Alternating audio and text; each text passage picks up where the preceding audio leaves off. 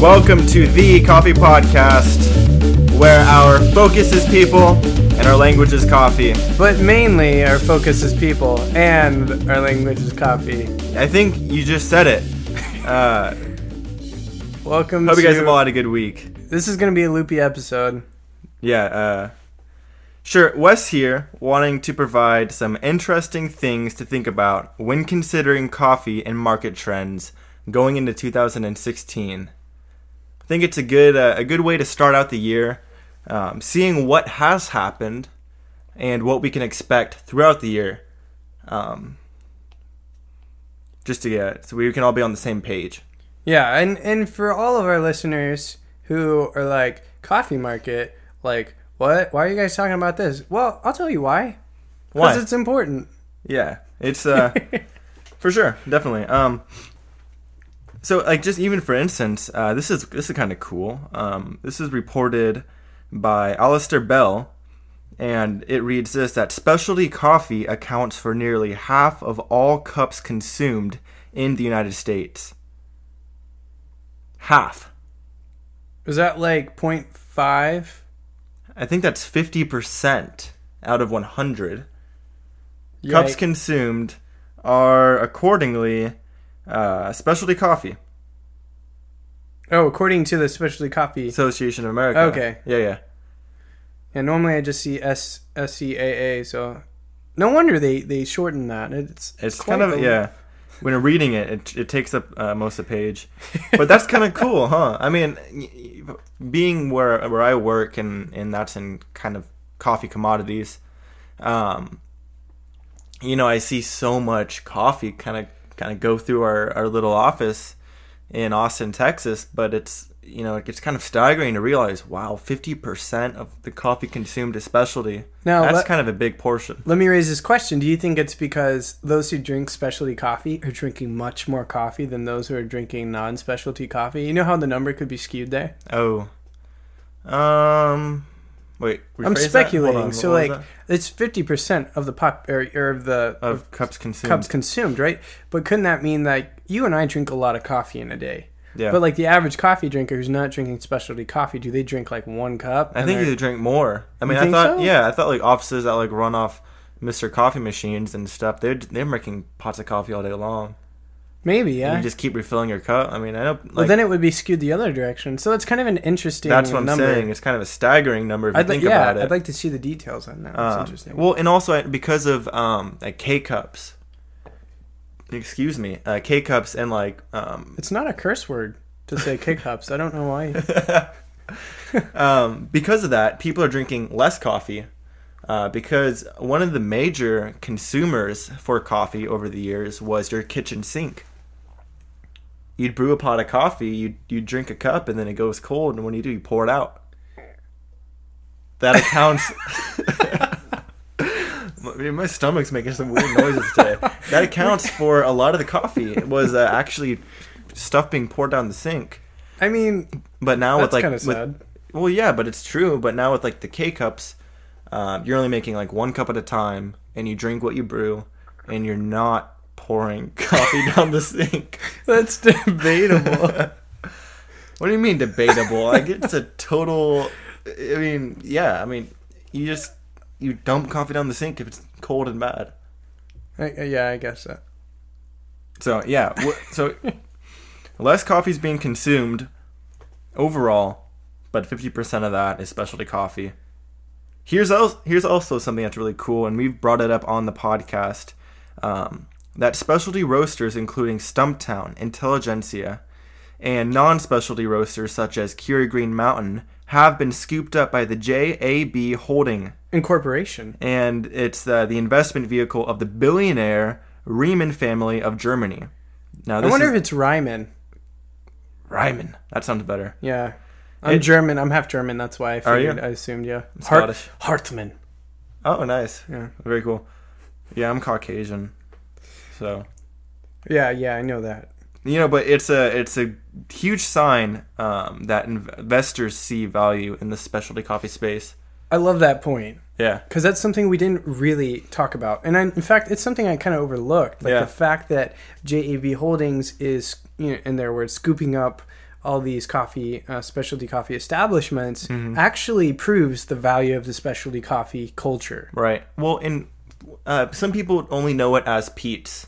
A lot of people are now, oh, Peet's bought out Stumptown. Well, before Peet's bought out Stumptown, JAB bought out Peet's. So, Right. like, yeah, just going And we had to clarify that last time. yeah, way back to the beginning. JAB scooped up Peet's, scooped up Caribou, uh, Stumptown Intelligentsia, and Keurig. What's So- next? Like bow ties and tattoos. Dude, I don't know, but huge sign that investors see sp- uh, value in the specialty coffee space. Awesome. So, so just off that, that's kind of an encouraging start to 2016. It's it's encouraging and it is sort of baffling. A little, because you know, you, you, specialty coffee was such a small little. It still It's is. like, it's like a specialty little pocket of, of individuals that enjoy great coffee. yeah, what happens when specialty gets so big? It's like, w- well, if everything's specialty, there is Then no nothing's special. specialty. Yay, caramba! well, I don't know. I guess that's we're heading towards that. I hope You- so. You know, I saw on Instagram the other day. Uh, Oh no! There's this roaster who's claiming to be uh, the only fifth wave shop in. Fit? Wait, they skipped a wave. I don't know. Maybe I'm just not up to date. Maybe there has been a fourth wave. But There- I'm.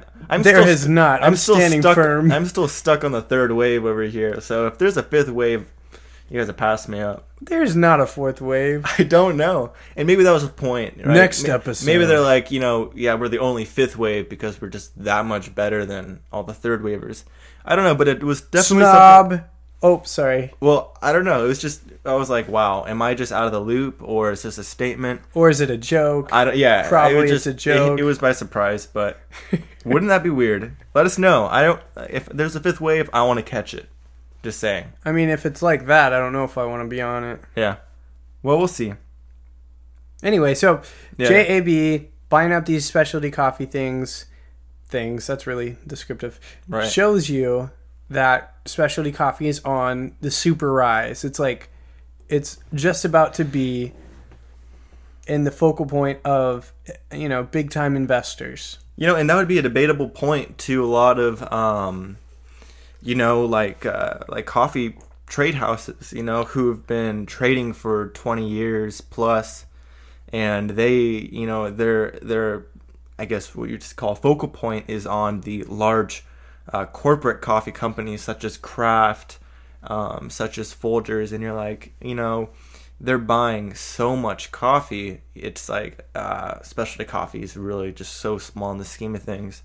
But I don't know. Based off these stats, based off these facts, it looks like there's definitely uh, you know there's this this wave of specialty coffee that is saturating the market. All right, and let me be offensive for a second. Mm.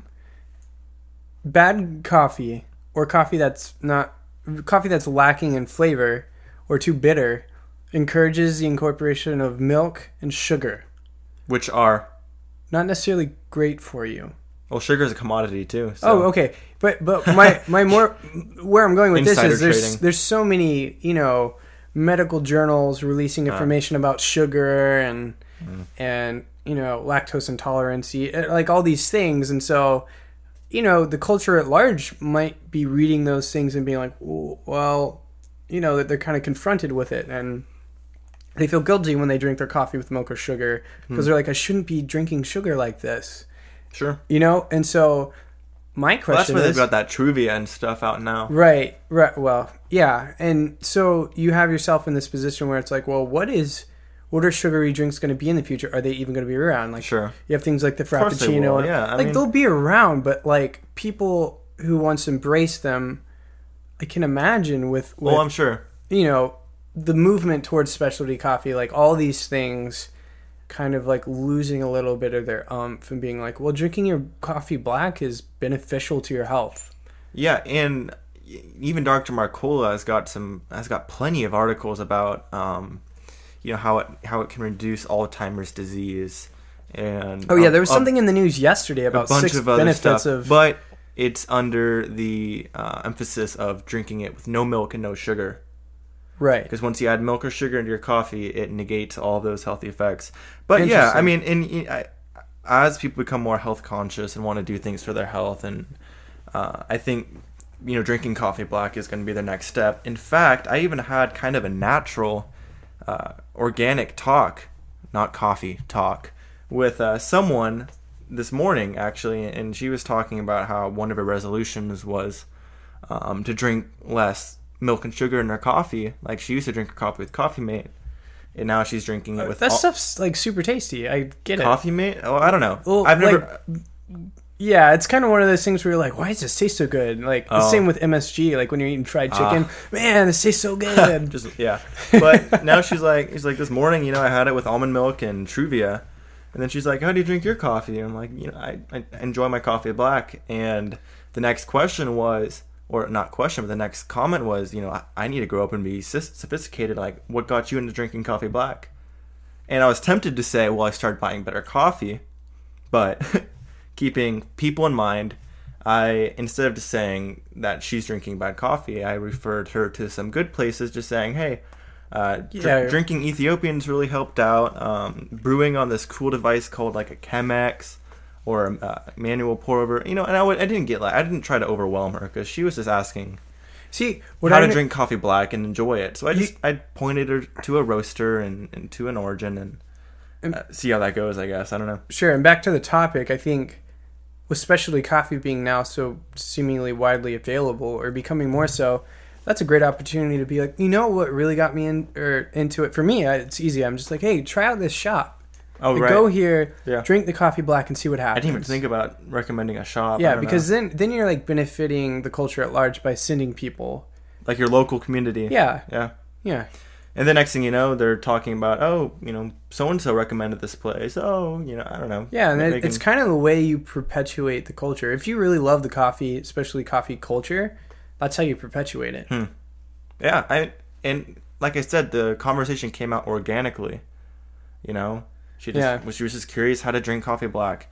Very cool. Um, on to the next topic. This is kind of surprising. So, Krispy Kreme donuts. Krispy Kreme 2012. wow, yeah, uh, is facing slower sales growth and demanding, uh, or I'm sorry, and more demanding customers are push, pushing deeper into Starbucks Corporation and Dunkin' Donuts territory. So the company is doing more to promote its coffee, which for years was an afterthought for the donut chain. Okay, Wow, let's pause here because we've seen another huge company do the same thing. really? What company do you think I'm talking about? Uh, like, are you talking about a donut company? it's no, it's not a donut company. It's a very well-known company Baskin- everywhere in the probably in the Oh, entire world. McDonald's. Yes, McDonald's. Yeah. they've done the same exact thing. pushing coffee. Oh, they push it. They like have their own little the McCafe thing. Oh, now. that's right. That's right. Well, and, and here's what they say. They go on to say, um, you know, at a test location, uh, workers are grinding beans and using a manual espresso machine to make lattes and cappuccinos. What? That's Yeah. crazy. They're even referring to themselves as baristas, That's and employees are taking customers' names with orders, an approach made famous by Starbucks. that is crazy. So yeah, Krispy Kreme donuts, a little late, a little late, you know, but they're better to. late than never. That is Yeah. pretty. Imp- well, they've like, got to they're not using automatic espresso machines. manual. It says manual espresso machines. Now, is that like the little like rock espresso machines, like with the levers, or No, I think they mean like like, like, Marzakas and I would yeah more yeah Marzocco, Marzocco? yeah. It's like what Whichever, whichever one. Like a Morocco? Slayer. Moroccan. Watch them just have like Slayer They- machines. yeah, you walk into a Dunkin' Donuts, you're like, I like a. Uh, is that a Slayer? Whoa, that would be awesome. And the barista's like winking at you, like, Yeah. yeah, cool. you want a donut? But yeah, hey, so maybe if you're if you're near Krispy Kreme, uh, I don't know, maybe maybe try a cup, promote. I don't know You know, Weird. okay, okay. Let me confession, confession, what. confession time. All right. when I am on the road and I can't find any coffee around anywhere. You know what tastes really good? Dunkin' Donuts, Dunkin' Donuts iced coffee is actually Hmm. pretty decent. milk and sugar. Oh yeah, you have to. Mm. Unfortunately, Well, that's but it. it's like kind of like, uh, uh, forgive the like drug reference, but it's kind of like crack. wow, this gets you going, huh? Yeah, it's good. Wow. But anyway, it's exciting. It's exciting to see uh, Dunkin' Donuts go that direct. I'm kind of You mean like Krispy weird- Kreme? You mean or Krispy Kreme? I'm sorry, Chris, yeah. Now I'm talking about Dunkin' Donuts. yeah. I'm kind of like, that is so wild. Well, like you said, better late than never. I mean, Yeah. I mean, Krispy Kreme obviously was like, hey, you know, what what are we doing? Like our sales are dropping. Uh, we need to do something. And coffee was obviously the next step, and it looks like they're going to be taking it uh, seriously. So that'll be kind of cool to see where that grows. so they're actually kind of skipping over Dunkin' Donuts because they're just skipping the whole like, hey, we have coffee thing, and they're jumping straight. I mean, they're making lattes and machines. cappuccinos. Now, I don't, I don't know if they're like a, a cappuccino But or a cappuccino. Straight up, like Krispy Kreme donuts with like a specialty coffee espresso would be awesome. Dude, I would love to go in and get a nice, like, freshly baked glazed donut with a, you know, Seriously though, something. Yeah. All right, So I don't know. That's that's kind of cool. good Um, things in 2016. Yeah, we'll we'll kind of keep up on that. Uh, on for some market news though. This is kind of uh this is from agrimoney.com, published on the 4th of January. And that is that coffee futures proved to be among the worst ag performers in 2015. In particular, New York traded Arabica 1s which dropped by 24%. That's a huge Con- number. Yeah, compared with the 21% decline in their London listed Robusta peer. Now, I mean, there's a reason for this. The drop is duly uh, reflected because of the decline in currencies of major producers such as Brazil and Colombia, cutting the value in dollar terms of a commodity in which they represent a large chunk of the world supplies. So their their currency just dropped. Their it just tanked, which is pushing their coffee uh, you know, at extremely low rates. I mean, y- the market is at a dollar and twenty cents right now. Uh, it's just it's way it's just the the U.S. dollar is high. Uh, you know, the U.S. index is high. Coffee is super low, and uh, you know it doesn't help that Brazil was overselling in 2015, which led them to have kind of a, a Oh, they kind of flooded the market with their well, they coffee. oversold, yeah, with futures, and they and because of the drought, I mean, they were facing extreme drought conditions, um, and they just didn't have enough coffee to go around. We're actually seeing repercussions of that now. So I guess the question is, in 2016, is their stock finally going to let up and push a prop underneath the um, underneath the market prices? You know, bring it up, get a rally, and, and get those coffee prices up. I know that's what Vietnam is waiting on. Vietnam Robusta is sitting on about I think last I saw 1.5 million pounds of coffee strictly because the market's too low to sell at. And I know El Salvador's facing these problems. Just a buck 20 is too low to be making any sort of uh, sustainable um, economy Now, in, in what, coffee. what what can help that? I mean, um, Well, that's what I'm saying. You know, if if Brazil runs out of stock, right, and they just run out of supply, that's going to prop prices way up. Same with Colombia, right. because they're they're the major producers. So if there's a lack, you know, prices are. Just, you know, I think that's naturally going to swing like that, won't it? well, and you know, you can even if, this is on agrimoney.com. So if you're really interested in market and, and kind of stuff that that can play into, go check that out. They've got the full article, and they even have you know prof- um, professionals with their you know speculations and whatnot. Yeah, that's, um, that's where it's going to go. But yeah, and then also Colombia, uh, which is kind of weird because the, the the price is so low. But Colombia is, has the best coffee harvest in 23 years, as fungus thwarted output of coffee rose 17 percent to 14.2 million bags in 2015. Right. This is an article by Andrew Willis. Yeah, yeah, yeah. Okay. from Bloomberg, actually. Um, so even just from last year, they uh, 17% over 2014. They they're uh, and this is mainly because of the younger disease-resistant trees that they planted kind of curbed the spread of coffee rust, which was plaguing Colombian farmers. So because these younger plants are kind of eliminating the coffee rust plague in Colombia, their output rose 17% in the last year. That's crazy. And it's the best, it's the biggest harvest they've had in 23 years. So, you That's know, a significant like achievement if you if you really think about it. yeah. Well, I mean, Colombia is the world's third biggest coffee producer.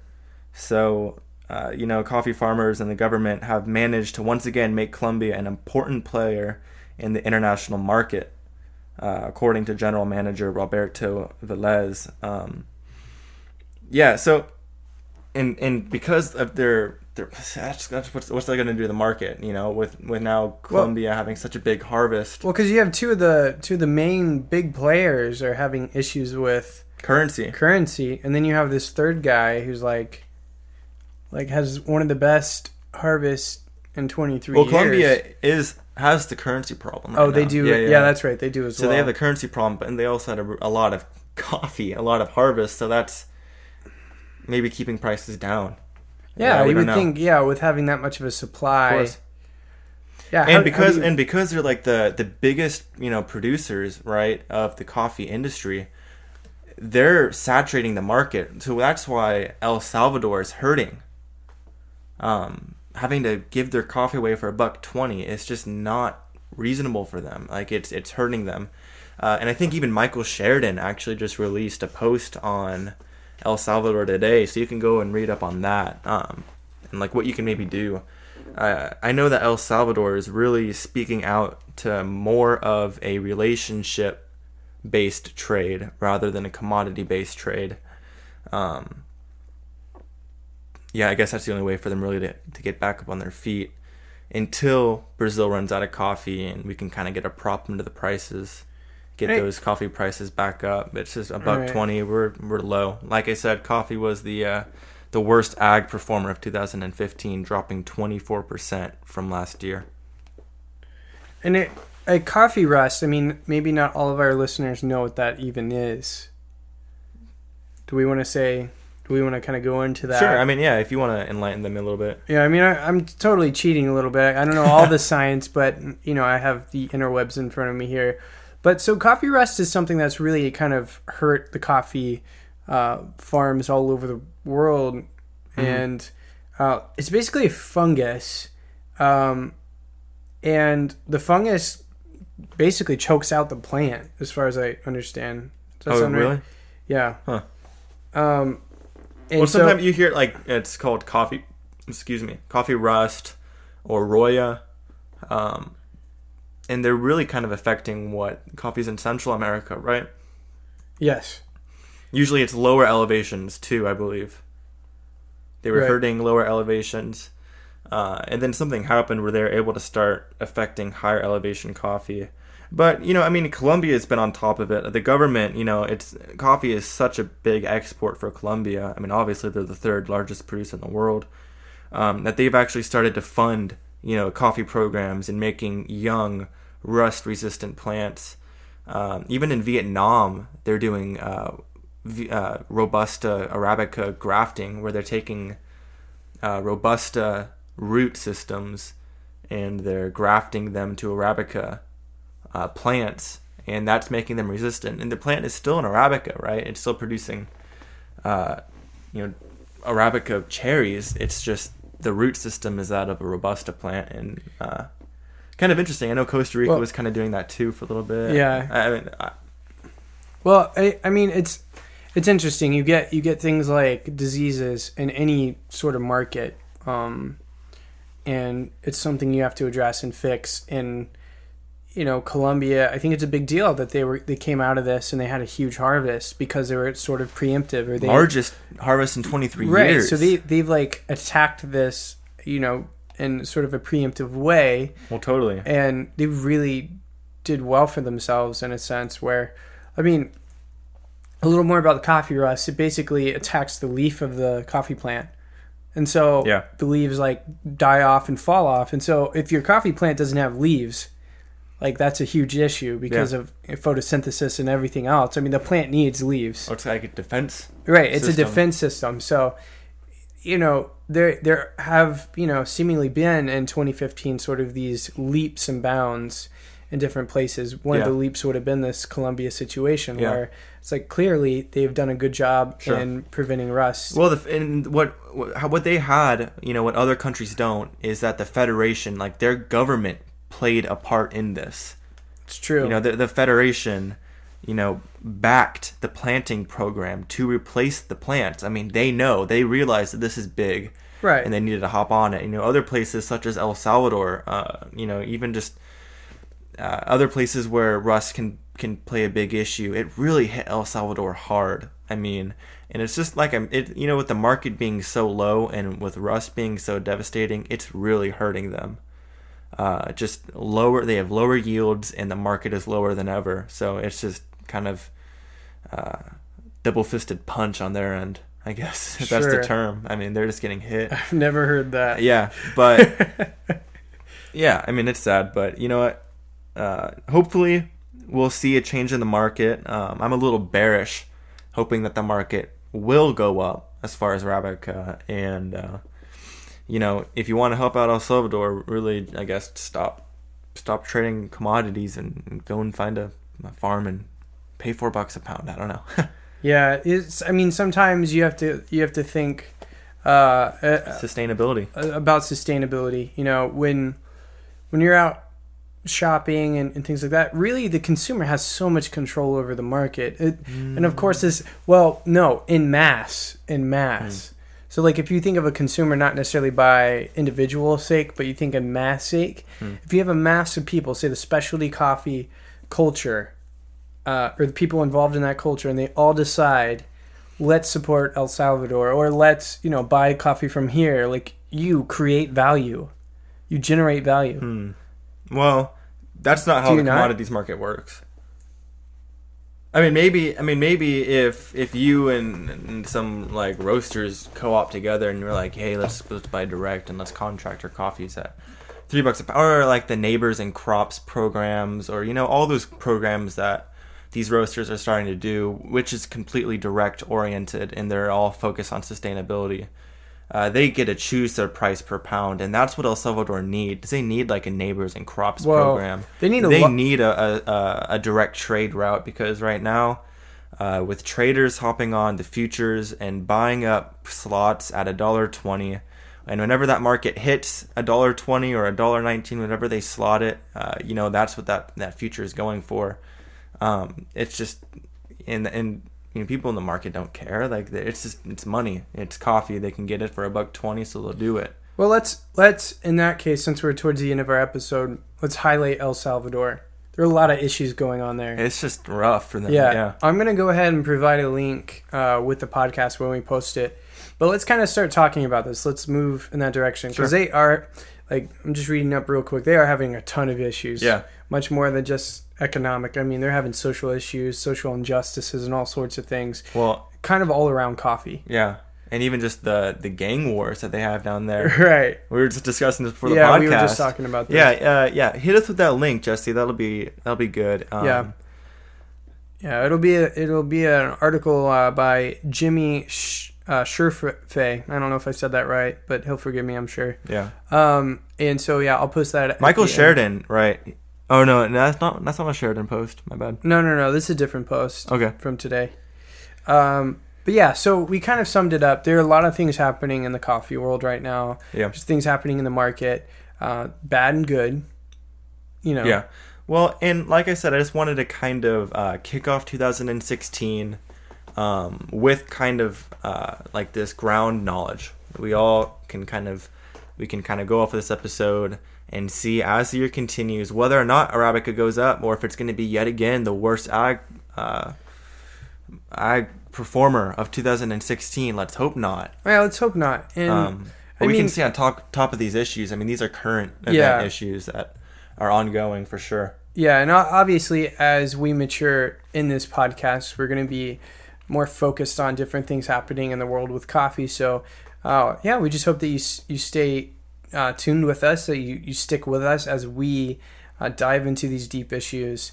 We're going to talk about a lot of fun things, Yeah. a lot of uh, barista things, a lot of course. SCAA things, but we're also going to talk about the serious issues, uh, potentially more social injustice things. And, Right.